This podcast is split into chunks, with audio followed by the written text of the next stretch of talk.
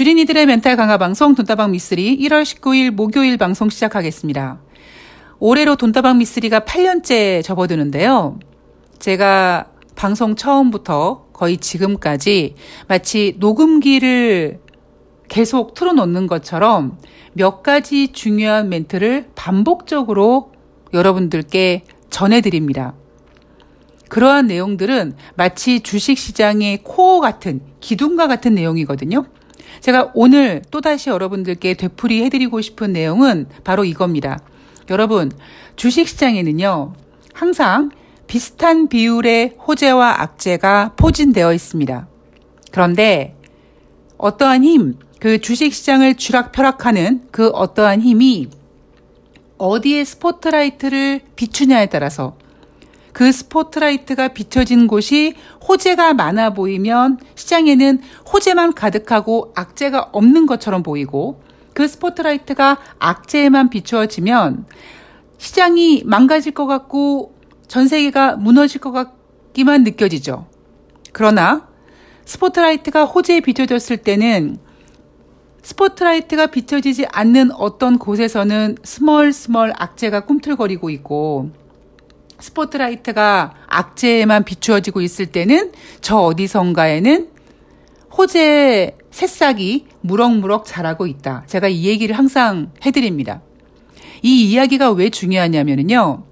어, 제가 앞에서도 한번 말씀을 드렸지만 이 주식 투자를 하시는 분들이요. 너무나 많은 거를 신경 쓰십니다. 당장 생각해 보세요, 여러분. 시황, 그 시황에도 유가, 달러, 뭐 비트코인, 그리고 전 세계 외교적인 문제부터 시작해서 뭐 여러 가지 복합적인 내용들이 있죠. 거기에다가 내가 종목을 선택하기 위해서는 어떤 종목의 펀드멘탈, 이 종목이 어떤 테마에 포함되어 있는지, 이 회사의 내용이 어떤지, 뭐 이 회사의 전망과 과거 데이터가 어떤지까지 분석해야 되죠. 거기에다가 차트 보잖아요. 차트 보면서 어떤 뭐 거래량, 매물대, 이평선, 여러 가지 보조 지표, 거기에다가 파생 상품까지 연관하면 주식을 하려고 생각하시는 분들이 주식 어떻게 하는 거야? 라고 해서 어 이런 거 이런 거 이런 거 해야 돼 그러면 헉 하고 숨이 막히죠. 그런데 제가 여러분들께 종종 말씀드리는 것 중에 하나가 뭐냐면 제가 예전에 주식을 배웠던 그 주식 고수님께서 해주신 말씀이 주식은 잘 배우면 돈 벌 수 있다. 그런데 주식을 잘못 배우면, 그러니까 공부하는 방법이 잘못되면 죽을 때까지 공부해도 주식으로 돈을 못 번다였습니다. 저는 좀 무식한 얘기로, 어, 제가 어렸을 적에 그 이야기를 들었을 때는요, 무슨 소리인지 솔직히 와닿지가 않았습니다. 아니, 왜요? 아니, 많은 걸 알고 있으면 주식 투자에 더 도움이 더 많이 되는 거 아닙니까? 이런 생각이었는데, 음, 제가 이제 어느 정도 시간이 지나고, 이제 이 주식 바닥에서 오랜 동안 그 경험을 하고, 제 나름대로의 어떤 그 원칙 같은 걸 만들면서, 아, 그때 고수님께서 말씀해 주신 내용이 이런 거구나라는 그 어떤 터득을 하게 되더라고요. 제가 오늘 왜 이야기를 해드리냐면, 지금 여러분, 1월 18일 수요일 뉴욕 증시가 하락했습니다. 혹시 여러분들은요, 오늘 아침에 눈을 떠서 뉴욕 증시를 봤는데, 어머, 어떻게 뉴욕 증시가 1%대로 하락했어. 걱정 계십니까? 걱정하고 계십니까? 걱정하고 계신다면, 걱정이 되신다면, 여러분들은 아직 미쓰리에게 가스라이팅을 덜 당하신 거예요. 자, 제가 여러분들한테 계속 각인시켜 드리는 게 있죠. 자, 여러분 지금은 다른 거 볼 거 없어요. 다른 거는요, 미쓰리가 보고 있습니다. 제가 온갖 더듬이를 다 세워서 언제쯤 시장이 한번 꺾일 것인가, 그 꺾이게 하는 요인이 뭔가 계속 찾고 있고요. 그런 요인을 찾을 때마다 여러분들께 바로 먼저 전해드리겠다고 약속을 드렸습니다. 제가 그렇게 약속드린 이유가 뭐냐면 여러분들이 최소한 주식 투자하실 때 많은 생각들을 좀 내려놓으시라는 거예요. 제가 요즘에 자주 드리는 내용이 여러분 지금 뉴욕 증시는요 뺄 생각이 없어요 이거였죠. 미쓰리가 12월 달부터 이 이야기를 했습니다. 여러분 어떻습니까? 지금 뉴욕 증시는요 하락시킬 생각이 없습니다. 그리고 제가 또 하나를 언급합니다. 그게 뭐냐면 연준 위원들은 뉴욕 증시가 상승하는 것도 싫다. 왜요? 뉴욕 증시가 상승하면 인플레이션을 자극하게 되고 그러면 연준위원들은 작년 하반기에 그렇게까지 힘들게 금리를 인상해서 지금 6.5%까지 인플레이션을 잡아놨는데 만약에 이 상태에서 주식시장이 화랑장세가 되면 다시 인플레이션이 술렁거리고 그러면 이제 더 이상 연준은 쓸 카드가 없다. 그래서 시장이 뭐라고 하건 말건 연준 위원들은 계속 시장에다가 독서를 뿜어대죠. 우리 연준은요, 인플레이션 2%가 될 때까지 미국의 기준금리 5% 넘어가도 상관없습니다라는 독서를 계속 뿜어대고 있습니다. 그래서 그들이 독서를 뿜어내는 거에 대한 공포감을 느끼지 마시고 왜 그들이 시장에다가 이렇게 공포감을 줄까라는 거를 한번 생각해 보시라라는 이야기를 계속 해 드리고 있죠. 이 이야기에 대한 이해를 아마 여러분들 오늘 하시게 될 겁니다. 자, 1월 18일 수요일 뉴욕 증시는요, 3대 지수가 모두 하락 마감했습니다. 다우지수 1.81%, S&P 500 1.56%, 나스닥이 1.24% 하락했습니다. 이날 생산자 물가지수가 둔화됐음에도 불구하고 연준위원회 발언으로 하락했다. 이렇게 평가가 됩니다. 자, 전일 1월 17일 화요일 뉴욕 증시는요. 골드만삭스의 어닝 쇼크에 하락을 했지만 뭔가 보란 듯이 확실한 조정을 받지 못하고 다우지수와 나스닥은 하락했지만 아, 다, 우지수와 S&P는 하락했지만 나스닥은 상승하는 혼조세로 마감을 했죠. 자, 어떤 느낌이 드십니까? 지난주 내내 뉴욕 증시는 계속 뜨겁게 상승을 했단 말이에요. 그러니까 이제 무언가 시켜야 될 구간인데 그 시켜야 될 구간에 골드만삭스라는 대형 투자은행의 어닝 쇼크에다가 포커스를 맞춰놓고 주식시장을 한번 시키려고 했는데 뭔가 시원해지지 않았어요. 그래서 확실하게 조금 더 어이, 뉴욕 증시 흥분하지 마. 흥분하면 안 돼. 이렇게 조금 더 눌러주기 위해서 이날 연준위원회 발언이 화제가 됐습니다. 자, 하나씩 짚어볼게요. 여러분 오늘 깜짝 놀라실 겁니다. 자, 이날 발표된 경제지표. 자, 12월 생산자 물가 지수. 전월 대비 0.5% 감소했다고 하죠. 예상치는 0.1% 감소됐을 것 같다라고 했는데 예상보다 더 둔화됐습니다. 제가 소비자 물가 지표가 여러분 둔화될 거예요. 눈에 띄게 둔화될 겁니다. 그래서 1월 달 중순에 뉴욕 증시가 나쁘지 않을 거예요라고 생각했던 이유는 바로 금리 인상을 하는 과정과 그 금리 인상이 본격적으로 시장에 반영이 되는 그 시간차가 있기 때문이다. 그런데 미쓰리가 봤을 때 이제 그 금리 인상이 확실하게 영향을 주고 있다. 그러니 소비자 물가 지표가 둔화될 것이고 생산자 물가 지표도 둔화될 것이라고 말씀을 드렸죠. 전년 동월 대비 생산자 물가 지수는 6.2% 상승을 했는데요. 예상치는 6.8이었습니다. 마찬가지로 예상보다 둔화됐죠. 11월에는요, 7.3% 상승했으니까 무려 한 달 동안의 생산자 물가 지수는 1.1% 둔화됐습니다. 이 생산자 물가 지수는 몇 개월 뒤에 소비자 물가 지수에 반영이 되고요. 그리고 미쓰리가 소비자 물가 지수가 둔화될 거라고 예상했던 부분 중에 하나가 뭐냐면 국제 유가 때문입니다. 자, 국제 유가 다시 술렁거리고 있죠? 제가 국제 유가에 대해서는 다시 한번 다음 시간에 얘기를 해 드릴게요. 지금 급한 건 아니고요. 자, 이날 발표된 소매 판매, 12월 소매 판매 전월 대비 1.1% 감소했습니다. 그리고 소매 판매 같은 경우는요. 11월에 이은 2개월 연속 감소세입니다. 자, 11월 달에 여러분 뭐가 있습니까? 블랙 프라이데이가 있었죠. 12월에는 크리스마스 시즌이 있었습니다. 블랙 프라이데이에 이은 12월 연말 소비 시즌이 미국 경제 굉장히 핫한 소비 시즌에도 불구하고 지금 소매 판매가 맥을 못 추고 있다. 그 이유는 뭐겠습니까? 지금 미국의 경제는 둔화되었다. 조금 더 시게 말하면 둔화를 넘어 침체 국면에 돌입했다. 많은 전문가들은 아니야, 이제 둔화가 될 거야. 경기 침체가 올 거야 라고 미래지향적으로 얘기하지만 이미 주식시장 같은 경우는요. 그리고 그 주식시장과 호흡을 같이 맞추고 있는 미스리 생각으로는 이미 미국은 지금 경기 둔화, 경기 침체입니다. 여러분 아마 오늘 뉴스 보시면서 지금 미국의 구조조정 어마어마하죠? 미국의 경제 썩 좋지 않습니다. 고용이 좋아서 미국 경제가 좋다? 개풀 뜯어 먹는 소리입니다. 경기가 안 좋고 더 안 좋아질 거기 때문에 미국 국민들이 더 적극적으로 취업 전선에 뛰어든다. 그래서 고용이 좋다라는 점을 꼭 명심하셔야 됩니다. 그게 바로 경제 지표가 주는 왜곡이거든요. 전문가들은 계속 떠들어요. 아, 미국 고용 좋으니까 아직 미국 경제 괜찮다라는 헛소리를 하고 있는데 그런 부분에 속으시면 안 된다라는 겁니다.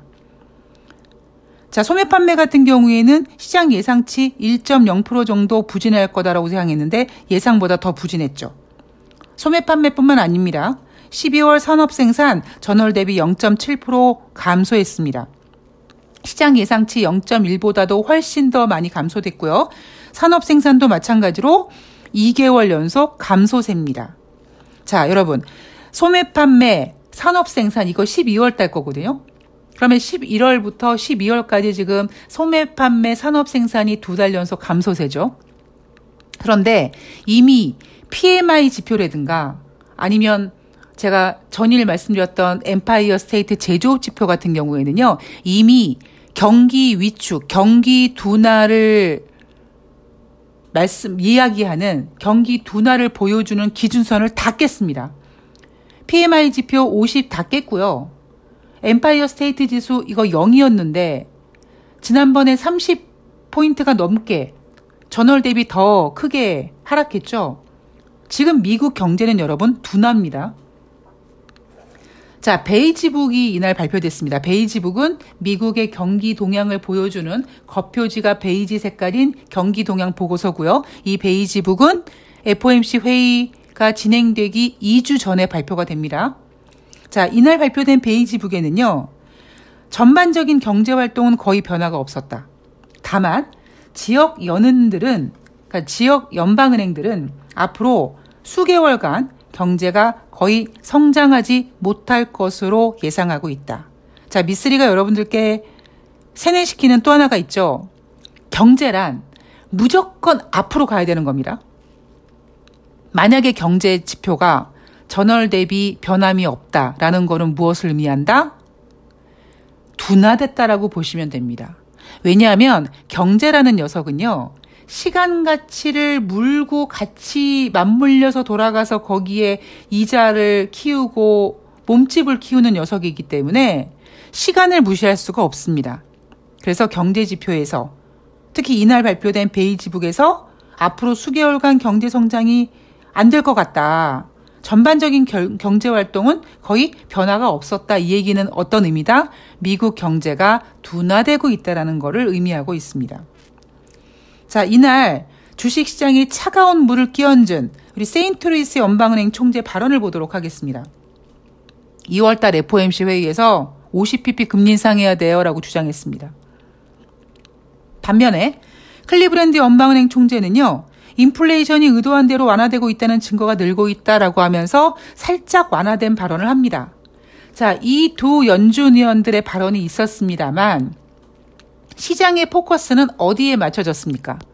바로 시장에 찬물을 끼얹게 만드는 세인트루이스 연방은행 총재에게 포커스가 맞춰져서 뉴욕 증시를 차갑게 만들었습니다. 왜냐하면 지난주 내내 겁나게 뜨거웠거든요. 제가 그런 얘기 해드렸죠. 어떤 종목이 하한가를 일곱 번 가면 미친 척 하고 그냥 시가에 사면은 무조건 먹고 나온다. 그게 뭐 일곱 번째 기적이다. 뭐 이런 이야기가 있다라는 얘기를 해드렸습니다. 나스닥 같은 경우에는 7거래일 연속 상승했습니다. 그런데 7거래일 만에 이제 하락한 거죠. 왜냐하면 어제 같은 경우에도 다우지수 S&P는 조정을 받았는데 나스닥은 버텼거든요. 이대로 가면 안 된다. 시장이 너무 뜨겁다. 시장이 너무 뜨거우면 인플레이션 술렁거린다. 안 된다. 해서 연준 위원들이 이런 발언을 했습니다. 자, 어, 1월 19일 아침에 눈을 떴는데 세인트루이스 연방은행 총재가 시장에다가 50bp 금리 인상을 해야 돼요라는 멘트로 뉴욕 증시가 하락해서 여러분들이 어우 어떡하면 좋아 걱정을 하셨다면 제가 이런 얘기를 해드리고 싶습니다. 다시 원점으로 돌아가면 여러분 지금 연준 위원들의 의무는 연준 위원들의 임무는 딱 한 가지입니다. 뉴욕 증시를 흥분시키면 안 돼요. 뉴욕 증시는 빠질 생각이 없습니다. 빠질 생각이 없는 상태에서 1월 달이고 그리고 12월 달에 50bp 금리 인상하고 시장에서 25bp 금리 인상을 예상하니까 자꾸 그냥 뉴욕 증시가 궁뎅이가 들썩들썩 하거든요. 그러니까 연준 위원들의 임무는 시장을 뜨겁게 하지 마라. 일명 시장을 흥분시키지 말아라. 이거였거든요. 그래서 이날 출동한 연준 위원이 세인트루이스 연방은행 총재와 클리브랜드 연방은행 총재입니다. 클리브랜드 연방은행 총재는 그렇다 치고 어머 어떻게 세인트루이스 연방은행 총재가 50bp 금리 인상을 해야 된대. 어 저 인간이 50bp 금리 인상하면 어떡해라고 하실지 모르겠습니다만 올해 여러분 세인트루이스 연방은행 총재는 투표권이 없습니다. 물론 클리브랜드 연방은행 총재도 투표권이 없습니다. 올해 그러니까 연준 부의장이나 이런 그 제롬 파월 연준 의장은 항상 표를 가지고 있고 연방은행 총재들은 이제 돌아가면서 투표권을 돌립니다. 그래서 작년에 투표권이 있었던 클리브랜드, 보스턴, 세인트루이스 그리고 캔자스 시티 연방은행 총재는 올해는 투표권을 행사하지 않습니다. 그래서 여러분들께서 그런 부분을 고민하셔야 되는 거예요. 생각하셔야 된다는 거죠.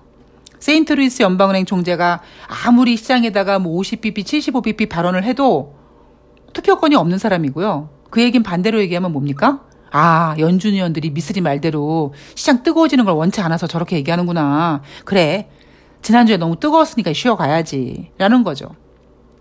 그렇게 생각하시면 여러분, 주식시장은 굉장히 심플해집니다. 제가 오늘 여러분들께 꼭 드리고 싶었던 얘기는 쓸데없이 언론에서 아, 세인트루이스 연방은행 총재가 이런 얘기를 했대. 그러면 가슴이 덜컥덜컥 내려앉으시지 마시고요. 괜히 이 주식 하시면서 여러분 명줄을 단축시키지 마십시오. 제가 어제 방송에서 말씀을 드렸지만 저도 옛날에 정말 쓸데없는 걱정 지금 생각해 보면 내가 왜 그렇게 일리일비했을까? 물론 제가 매매 원칙이 없었고 제가 능력이 없었기 때문이겠죠. 여기에 휘둘리고 저기에 휘둘리고 이 약재 손절하고 저는 호재에 막 따라 사고 제가 별지랄 다 했다고 말씀드리지 않았습니까? 그런데 지금 제가 생각해 보면 정말 쓸데없는 짓이었어요. 물론 제가 그런 과정을 딛고 이렇게 평탄한 목계 지경에 이르기 될 때까지 그 수많은 시간이 저에게는 공부의 시간이었지만 제가 지금 생각했을 때는요 더, 더 저는 다시는 돌아가고 싶지 않은 시간입니다. 너무나 힘들었어요. 왜냐하면 이놈의 주식이 뭔데 내 명주를 하루하루 이렇게 목줄을 죄고 흔들지라는 것이 너무 싫었습니다. 그 이유 때문에 제가 주식 시장을 떠나려고 했었었고요. 네, 여러분들께서 어, 멘탈을 좀 굳게 잡으시고요. 어, 악재나 이런 건 지금 제가 계속 체크하고 있으니까요. 시장이 뜨거우면 여러분들을 차갑게 시킬 게 미쓰리고요. 여러분들이 좌절해 있을 때 어디선가 호재를 찾아와서 여러분들에게 희망을 쥐어줄 사람이 미쓰리입니다. 여러분들 예, 멘탈 꽉 잡고 어, 잘 시장을 예, 잘 싸우시기 바랍니다. 어, 그리고 제가 어제 이벤트에 대한 이야기를 해드렸는데 음, 제가 종목을 추천했는데 물려 계신 분께서 어, 오히려 예, 저를 위로해 주셨습니다. 예. 음, 저는 이런 거예요. 종목이 올라가는 건 확실합니다. 왜냐하면 저는 아는 종목만 추천을 하니까. 단지 이제 시간의 문제고, 그리고 예를 들면 특정 종목에 제가 너무나 많은, 거래량이 없는 종목에 많은 분들이 들어가 있으니까 어찌 보면 우리가 세력이 돼버, 돼버린 상태도 있고. 근데 제가 속상한 건 이거죠. 어차피 이벤트라는 것이, 음, 제가 뜻이 있잖아요? 왜 이벤트를 시작하게 된지 여러분들 알지 않으십니까? 그러니까 저로서는 참여한 모든 분들이 좀 골고루 빨리빨리 이렇게 수익이 막 돌아가가지고 이렇게 수익금을 계속 출금을 해야 되는데 솔직하게 말씀드리면 잘 돌아가는 그러니까 팀이라고 표현하면 이상하지만 예, 잘 돌아가는 팀이 있고 지금 예, 오랫동안 지금 잡혀 있는 팀이 있습니다. 그러니까 저는 그 부분에서 죄송하다는 거죠. 그래서 그거를 제가 만회하고자 기다려 주신 분들에게는 제가 기다려 주신 만큼의 시간적인 가치를 생각해서 더 높은 가격에 매도해 드리겠다라고 약속을 드리는 건데 그거는 저의 약속이지만 제가 계속 지금 시장을 보고 계속 지금 매매를 하면서 아 정말 이벤트에 참여하신 모든 분들이 이렇게 빨리빨리 빨리 매매가 돌아가면 참 좋을 텐데라는 생각을 했습니다. 그런데 한 가지 좀 다행인 게 음, 제가 올해는 어, 이 시황이랑 시황이랑 종목이랑 이렇게 뭐라 그러죠? 리듬을 예, bounce를 맞춰서 매매를 할 거라고 제가 좀 수정한 부분이 있기 때문에 이제 요 지금 기다리시는 분들 이제 잘 매도한 다음에는 아마 빨리빨리 회전될 수 있도록 예, 그렇게 가능할 거라고 생각을 합니다. 여하건 예, 뭐 기다려 주셔서 감사드리고 그리고 이해해 주셔서 감사드리고 그리고 음 제가 올해 여러 가지 생각을 하면서 제가 여러분들께 약속드린 대로 최선을 다해서 예, 미쓰리를 갈아 넣더라도 정권 그 재탈환하는데 최선을 다하겠다. 제가 할 수 있는 능력은 제가 돈이 어마어마한 재벌이면은 뭐 제가 돈을 막 지원할 수 있지만 저는 그러지 못하니까 어, 민주진영의 분들에게 도움을 좀 드려서 그분들이 조금이나마 소액이나마 이렇게 후원하시고 이런 그런 좀 기회를 만들어 드리겠다라고 해서 이벤트를 진행하고 있죠. 아마 앞으로도 열심히 할 거고 하여튼 예, 너그럽게 이해해 주셔서 감사드립니다. 아, 이벤트 하시는 분들의 가장 최고의 조건은요. 가장 중요한 조건은 민주 진영이셔야 됩니다. 무슨 말씀인지 아시죠? 더 이상 말씀드리지 않겠습니다. 네. 자, 오늘 뉴욕 증시가 하락했고요. 우리나라 증시는 예, 또 허접해서 먼저 또 시급할 겁니다. 어, 우리나라 증시의 주제 파악을 정확히 하시고 그리고 뉴욕 증시가 어떤 흐름을 갖고 있는지 좀 가시고 그리고 이제 한 1월 달 정도까지는 괜찮은데 또 2월 달 되면 제가 굉장히 또 예민해져서 여러 가지 이슈들을 좀 챙기면서 리스크 관리를 할 텐데 여하튼 여러분들 예 멘탈 꽉 잡고 너무 짜잘한 것에 흔들리지 말고 오늘도 성공 투자하시기 바랍니다. 저는 이따가 5시에 새날에서 뵙도록 하겠습니다. 고맙습니다.